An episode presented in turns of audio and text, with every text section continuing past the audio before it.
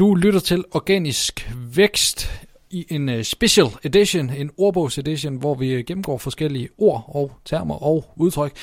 relateret til SEO-branchen. I øh, dagens episode, der kigger vi på udtrykket The Google Dance. Ja, og Google-dansen handler om øh, den, øh, kan man sige, sving om, du tager med de andre uh, i, om placeringer, når det er, at der kommer nogle, nogle, nogle ryg